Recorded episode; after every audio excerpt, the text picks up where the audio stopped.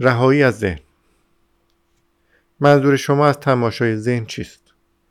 وقتی کسی نزد پزشک می رود و می گوید من صدایی در سرم می شنوم بی تردید آن پزشک او را به یک روان پزشک معرفی می کند واقعیت آن است که تقریبا همه آدم ها همیشه صدا یا صداهایی در سر خود می شنوند روند بی اختیار فکر که نمیدانی توان آن را داری که متوقفش کنی یا خیر مدام در فکر با خود حرف می‌زنی. حتما در خیابان به آدم های دیوانه برخورده ای که مدام با خودشان حرف می‌زنند خب وضعیت آنها با وضعیت تو و بسیاری از آدم های نرمال دیگر چندان تفاوتی ندارد. تنها تفاوت تو با آنها این است که آنها بلند بلند حرف می‌زنند و تو یواش و آهسته. این صدا در سر تو تفسیر می کند، نظریه می دهد، قضاوت می کند، مقایسه می کند، شکایت می کند، خوشش می آید، بدش می آید و غیره. این صدا لزوما به وضعیتی که تو اکنون در آن به سر می‌بری مربوط نمی شود. ممکن است این صدا زنده شدن خاطرات نزدیک یا دور گذشته و یا مرور کردن و خیال ورزی درباره وضعیت های ممکن آینده باشد. صدایی که تنین اشتباهات رخ داده و یا نتایج منفی پیش رو را دارد. این حالت را نگرانی یا دغدغه مینامند این موسیقی متر گاهی با تصویرها و فیلمهای ذهنی نیز همراه می شود حتی اگر این صدا به وضعیت کنونی تو نیز مربوط باشد باز وضعیت کنونی تو را بر مبنای گذشته تفسیر می کند زیرا این صدا به ذهن شرطی شدی تو تعلق دارد. ذهنی که حاصل تاریخ گذشته تو به علاوه عادات فکری موروسی توست. بنابراین تو حال حاضر را از خلال های گذشته می‌بینی و در نتیجه مو را تماما تحریف شده مشاهده می‌کنی. این صدا دشمن اصلی توست. باید هم باشد. هستند کسانی که با یک تومور در مغزشان زندگی می‌کنند. توموری که مدام به آنها حمله می‌کند. رنجشان می‌دهد و انرژی حیاتیشان را میمکد.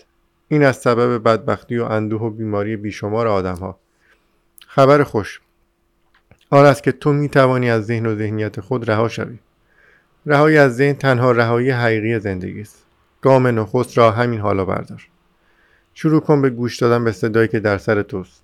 توجه ویژه‌ای را به الگوهای فکری یک نواخت خود معطوف کن. اما نوارهایی که سالهاست در ذهن تو مدام تکرار می شوند. منظور من از تماشای آنچه که مدام فکر می کند همین است. یعنی به صدایی که در سر داری گوش بده. به مسابه حضوری مشاهده کننده آنجا باش. هنگام گوش دادن به آن صدا بیطرف باش.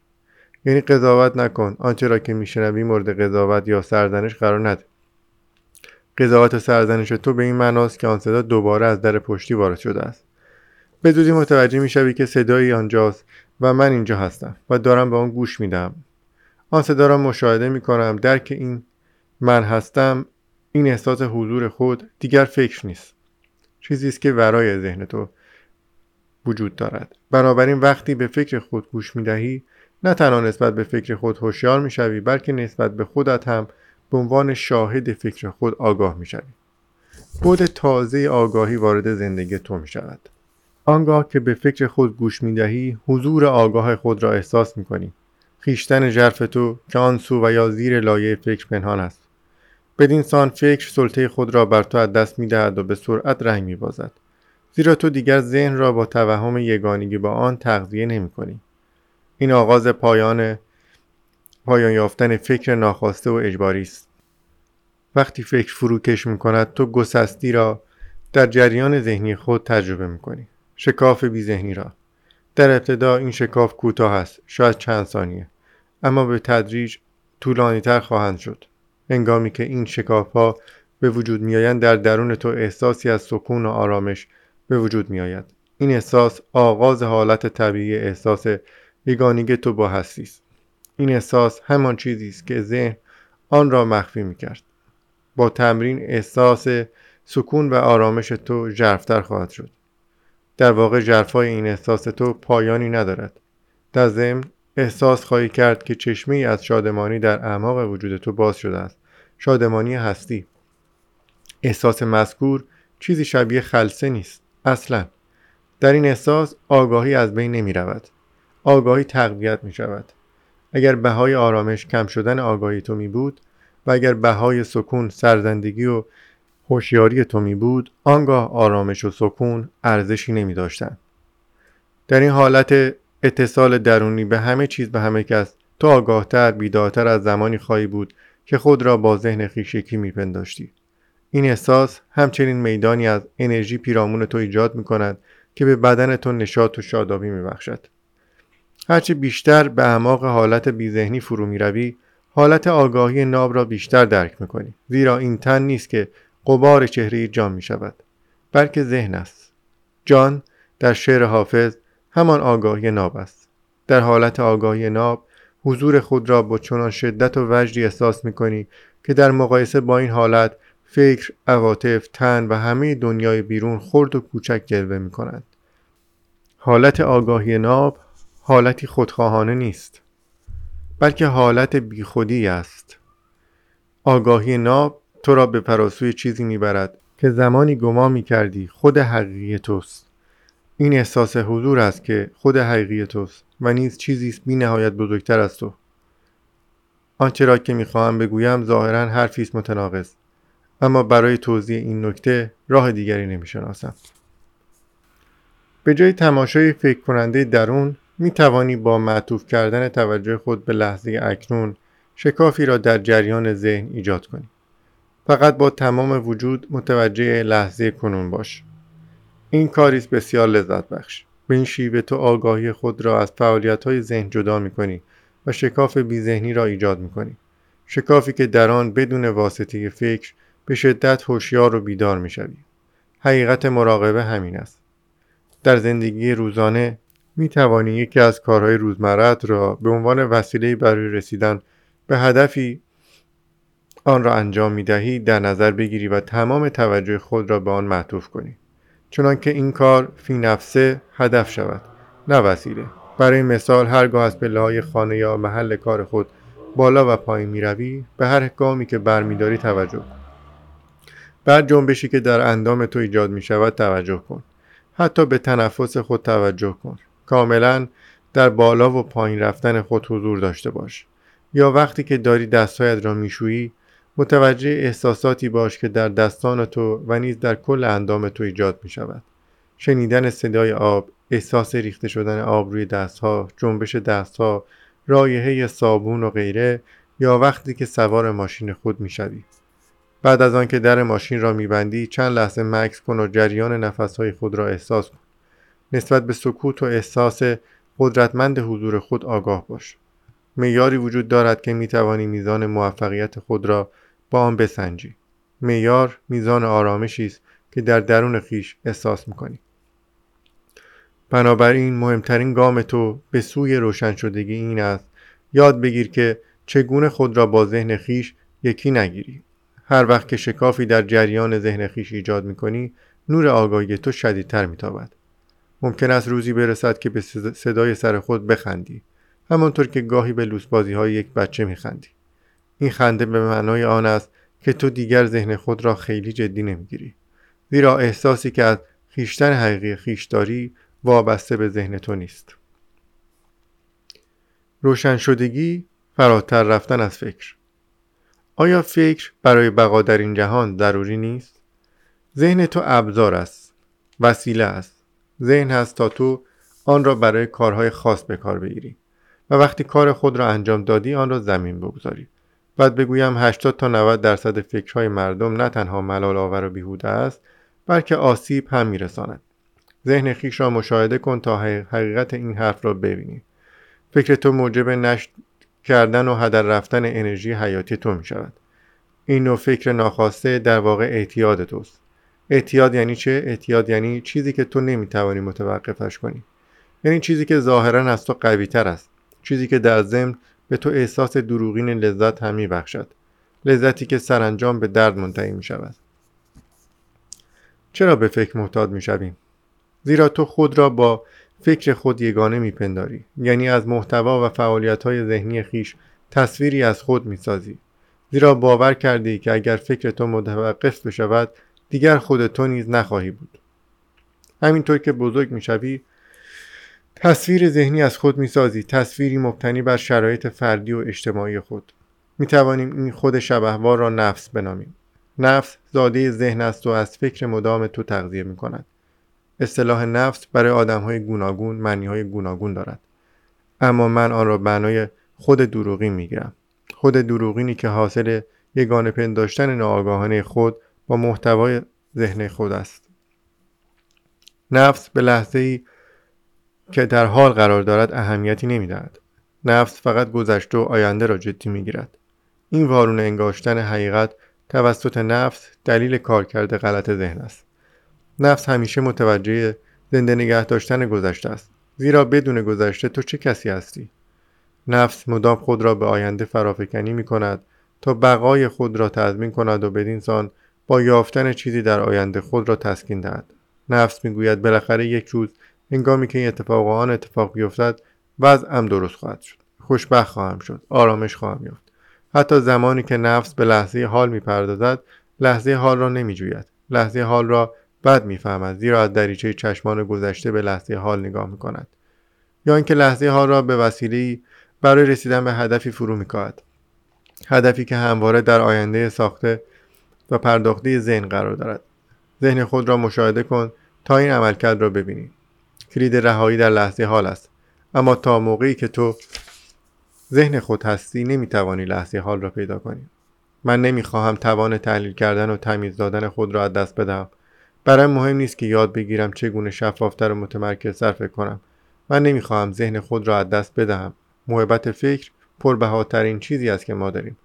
بدون آن ما به سطح حیوانات پایین میاییم سلطه ذهن چیزی نیست مگر مرتبه از سیر تکامل آگاهی ما. لازم است گامی فراتر بگذاریم و به مرتبه بالاتر آگاهی برسیم. در غیر این صورت توسط ذهن ویران می‌شویم. ذهنی که به یک حیولا تبدیل شده است بعدا درباره این موضوع به تفصیل سخن خواهم گفت. فکر کردن و آگاهی هم معنا نیستند. فکر کردن جنبه کوچکی از قلمرو وسیع آگاهی ماست. فکر نمی‌تواند بدون قلمرو به وسیع آگاهی ما وجود داشته باشد. اما آگاهی ما محتاج فکر کردن نیست. روشن شدگی یعنی رفتن به فراسوی فکر. نه افتادن به سطحی نازلتر از سطح فکر. سطح حیوانات و گیاهان. در مرتبه روشن شدگی تو انگام ضرورت از فکر و ذهن خود استفاده می کنی. اما به شیوه موثرتر و متمرکزتر از سابق. از فکر برای هدفهای عملی استفاده خواهی کرد. اما هرگز اسیر گفتگوی ناخواسته درونی نخواهی شد. در درون تو آرامشی جرف برقرار خواهد شد. وقتی تو از ذهن خیش استفاده می کنی به ویژه هنگامی که به راه حلی خلاق نیاز داری تو هر چند دقیقه یک بار بین فکر و آرامش جرف درون خیش رفت آمد می کنی بین ذهن و بیذهنی. بیذهنی آگاهی بدون واسطه فکر است. فقط در این صورت است که می توانی خلاقانه فکر کنی. زیرا تنها در این صورت است که فکر قدرت حقیقی خیش را باز می‌یابد. فکر تنها هنگامی که به قلمرو بیکرانه آگاهی متصل نیست باری بر دوش روح می شود. دیوانه می شود. ویرانگر می شود.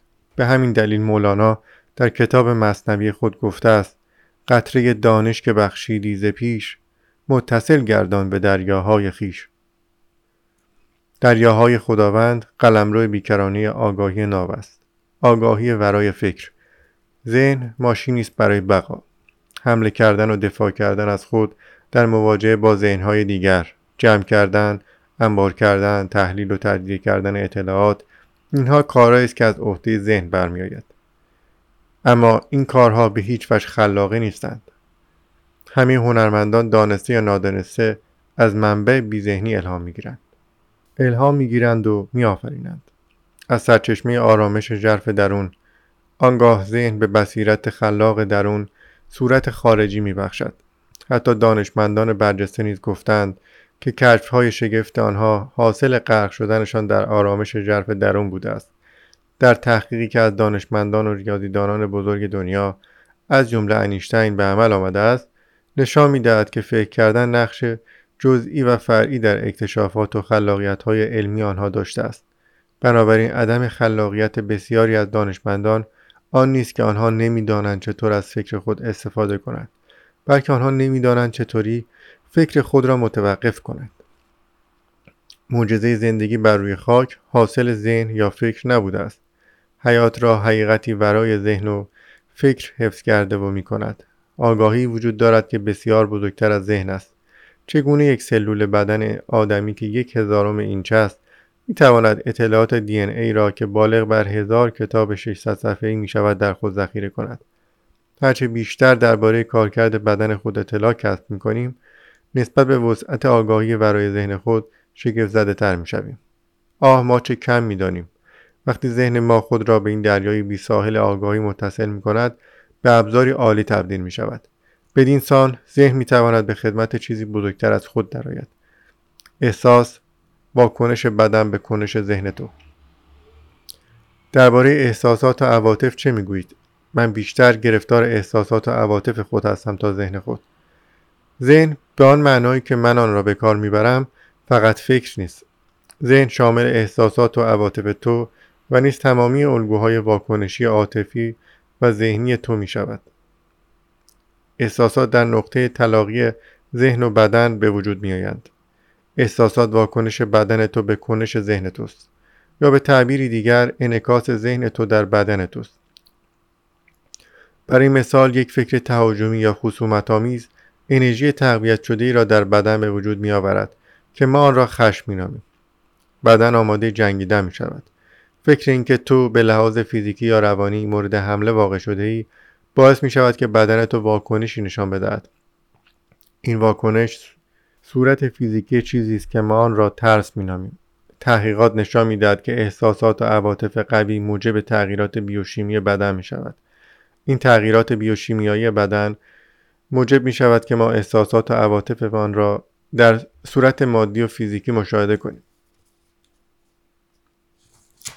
البته تو همواره نسبت به الگوهای فکری خود آگاهی نداری. تنها با مشاهده احساسات و عواطف خود می توانی به الگوهای فکری خود پی ببری هرچه بیشتر با فکر خود خوش آمدنها را یا خوش نیامدنها قضاوتها و تفسیرهایت یکی شوی که همه حاکی از حضور کمرنگ تو به عنوان تماشاگر آگاهی است انرژی عاطفی تو شدیدتر خواهد شد. چه آگاه باشی یا نه اگر نمی‌توانی عواطف خود را احساس کنی اگر ارتباط تو با عواطفت قطع شده است نگران نباش.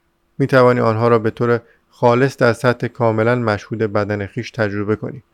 آنها خود را به صورت مشکلات بدنی یا بیماری ها نشان می‌دهند. در سالهای اخیر مطالب بسیاری درباره این موضوع نوشته شده است. بنابراین احتیاجی به تکرار آن نمی‌بینم.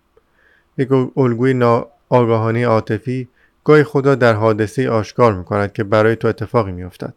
برای مثال آدمهایی که بار سنگینی از خشم را در درون خیش حمل می کند و از این موضوع آگاهی ندارند بیشتر در معرض حمله بیدلیل لفظی یا فیزیکی آدم های خشمگین دیگر هستند. خشم شدید آنها با خشم نهفته دیگران برخورد می کند و بیدار می شود اگر برای حس کردن عواطف خود با دشواری مواجه هستی توجه خود را به میدان انرژی بدن خیش معطوف بکن. بدن خود را از درون احساس بکن. احساس کردن بدن از درون تو را در تماس با عواطفت قرار می‌دهد. در فصلهای آینده کتاب این موضوع را بیشتر توضیح خواهم داد. شما می‌گویید که عاطفه انعکاس ذهن در بدن ماست. اما گاهی بین این دو نزا در می‌گیرد. ذهن می‌گوید نه در حالی که عاطفه می‌گوید آری. یا بالعکس. اگر واقعا می‌خواهی ذهن خود را بشناسی بدن تو تصویری حقیقی از آن ارائه می‌دهد. بنابراین عواطف خود را تماشا کن. به تعبیر دیگر آنها را در بدن خود احساس کن. اگر نزای آشکار بین این دو وجود داشته باشد ذهن است که دروغ می‌گوید. اما احساس دروغ نیست. منظورم این نیست که احساس خیشتن حقیقی توست بلکه منظورم این است که احساس می‌تواند به طور نسبی وضعیت فعلی ذهن تو را نشان دهد. نزاع بین افکاری که در سطح میچرخند و روند ناآگاهی ذهن امری شاعر ممکن است در حال حاضر توان کشیدن ذهن ناخودآگاه خود به سطح ذهن خداگاهت و تبدیل آنها به افکار را نداشته باشی. اما می توانی انعکاس آنها را به شکل عواطف در بدن خیش مشاهده کنی. بی تردید تا این اندازه می توانی بفهم مشاهده این گونه یک عاطفه اساسا شبیه گوش دادن یا تماشای فکر است. با این تفاوت که فکر در سر توست و عاطفه عنصری به شدت مادی دارد و اساسا در بدن احساس می شود. بنابراین می توانی بگذاری عاطفه بدون آنکه توسط ذهن کنترل شود فقط باشد. آنگاه تو دیگر حالتهای عاطفی و احساسات خود نیستی بلکه تماشاگر حالتهای عاطفی و احساسات خود هستی. تو حضوری هستی که می‌بینی. اگر این تماشاگری را تمرین کنی همه آن چیزهایی که به طور ناخودآگاه در تو هستند از تاریکی های وجودت بیرون میآیند و در آفتاب آگاهی تو پهن می‌شوند. بنابراین تماشای عواطف و احساساتمان مانند تماشای فکرهایمان مهمند. بله مدام از خود بپرس. در این لحظه در ذهن من چه میگذرد؟ این پرسش تو را در مسیری درست قرار می‌دهد. اما تحلیل و تجزیه نکن. فقط تماشا کن. توجه خود را به درون معطوف کن. انرژی عواطف خود را احساس کن. اگر عاطفه وجود ندارد توجه خود را به اعماق میدان انرژی بدن خود ببر. آنجا دری را خواهی یافت که رو به هستی باز می شود عواطف و احساسات چیزی نیستند مگر الگوهای فکری تقویت شده و گسترش یافته. از آنجا که این الگوها مدام تقویت می شوند و نیرو می گیرند در ابتدا حضور کامل پیدا کردن و تماشا کردن آنها دشوار است. الگوهای فکری می‌خواهند بر تو چیره شوند و معمولا موفق می شوند مگر آنکه حضور خیش را تقویت کرده باشی. اگر به دلیل حضور نداشتن به یکی انگاری ناگاهانه خود با عواطف و احساساتت کشانده شوی عواطف و احساسات به طور موقت جای تو می نشینند. اغلب بین فکر و عواطف تو دور باطلی برقرار می شود. آنها یکدیگر را تغذیه می کنند. الگوهای فکری انکاسی اقراقآمیز پیدا می کنند. خود را در صورت احساسات یا عواطف جلوگر می زدند. از طرفی بسامد پرنوسان عواطف تو نیز مدام به الگوهای فکری تو غذا رسانند و آنها را زنده نگه میدارند. با انگشت گذاشتن ذهنی روی وضعیت حادثه و یا شخصی که علت ایجاد عاطفه یا احساس فرض می شود فکر به عاطفه غذا می رساند که به نوبه خود موجب تقویت الگوی فکری می شود اساسا همه عواطف و احساسات صورت تغییر یافته یک عاطفه یا احساس اولیه نامشخص بیش نیستند. احساسی که در ناآگاهی ریشه دارد. ناآگاهی نسبت به اینکه حقیقت ورای نام و شکل تو کدام است؟ به دلیل نامشخص بودن ماهیت این احساس پیدا کردن اسمی برای آن دشوار است. ترس کمی به این احساس نزدیک است. اما صرف نظر از احساس مداومی تهدید احساس مذکور در برگیرنده حسی از کنار بودن و نقص نیست هست. شاید بهتر آن باشد که اصطلاحی را به کار ببریم که به اندازه همان احساس اولیه نامشخص باشد و آن را درد و رنج بنامیم. یکی از وظیفه های مهم ذهن آن است که با دردهای عاطفی بجنگد و آنها را برطرف کند. این وظیفه توجیه کننده فعالیت های بیوقفه ذهن است. اما تنها کاری که از عهده ذهن برمیآید سرپوش گذاشتن بر روی این دردهاست. در واقع ذهن هرچه بیشتر میکوشد تا از این دردها خلاص شود دردها افزایش پیدا می کنند. ذهن هرگز نمی‌تواند برای رفع ناراحتی عاطفی یا روحی چاره پیدا کند. ذهن به تو هم اجازه نمی دهد تا برای این مشکل چاره پیدا کنی. زیرا ذهن عنصر اصلی مشکل توست. تصور کن که رئیس پلیس در صدد است تا عامل آتش سوزی جای مهمی را پیدا کند و از طرفی عامل آتش سوزی خود رئیس پلیس باشد. تو از ناراحتی ها و رنج های عاطفی خود رها نمی‌شوی. مگر حساب خیشتن خیش را از ذهن جدا کنی؟ یعنی خود را با ذهن خود که همان نفس است یکی نپنداری. بدین سان ناگهان ذهن از سریر قدرت پایین میافتد و هستی به عنوان ذات حقیقی تو آشکار میگردد. بله می‌دانم چه پرسشی در سر داری. می‌خواستم بپرسم نظرتان درباره احساسات مثبت مانند عشق و شادمانی چیست؟ عشق و شادمانی از حالت طبیعی احساس یگانگی تو با هستی جدا نیستند. عشق و شادمانی یا احساس آرامش ژرف فقط هنگامی حاصل می شود که شکافی در جریان فکر ایجاد شود. برای بسیاری از آدمها شکافی از این دست به ندرت و یا تصادفی اتفاق می افتد.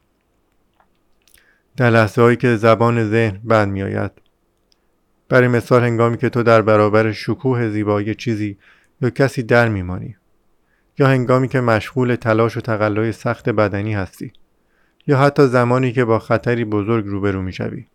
در این لحظه ها ناگهان سکونی ژرف تمام درون تو را پر می کند در این سکون ژرف شادمانی هست عشق هست آرامش هست.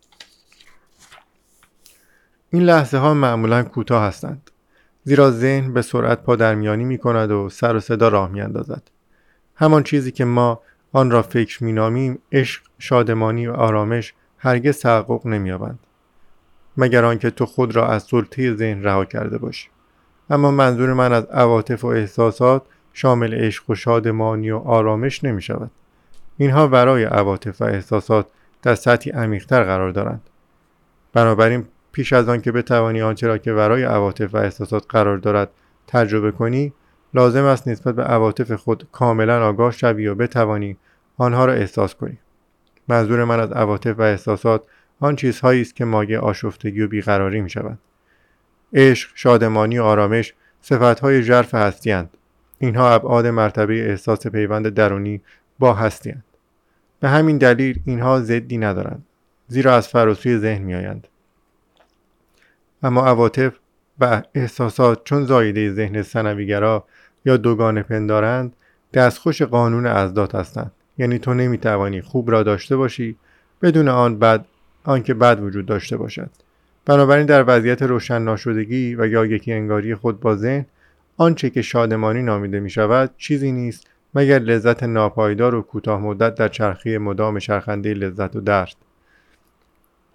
لذت همیشه از چیزی بیرون از تو حاصل می آید اما شادمانی از درون تو. آنچه که امروز موجب لذت تو می شود فردا دچار رنج تو خواهد شد. آنچه که معمولا عشق نامیده می شود ممکن است برای مدتی لذت بخش یا هیجان انگیز باشد. اما این عشق اعتیاد است و نیاز است و و می تواند در یک چشم برهم زدن به ضد خود تبدیل شود. بسیاری از روابط عاشقانه با گذشتن گذشتن شادی های اولیه به چیزی تبدیل شدند که مدام بین عشق و نفرت یا جاذبه و دافعه در رفت آمد هستند. عشق حقیقی تو را به رنج نمی اندازد چگونه ممکن است؟ عشق حقیقی ناگهان به نفرت تبدیل نمی شود شادمانی حقیقی ناگهان به درد و رنج تبدیل نمی شود همانطور که گفتم حتی پیش از روشن شدگی تو پیش از رهایی تو از ذهن ممکن است بارقهایی از عشق و شادمانی و آرامش ژرف درون را تجربه کرده باشی. اینها ابعاد خیشتن حقیقی تو هند. خیشتنی که زیر آوار ذهن مدفون شدند حتی در یک رابطه معتادانه طبیعی لحظه هایی وجود دارد که می توانی حضور چیزی حقیقی و سالم را احساس کنی. اما این لحظه ها گذرایند.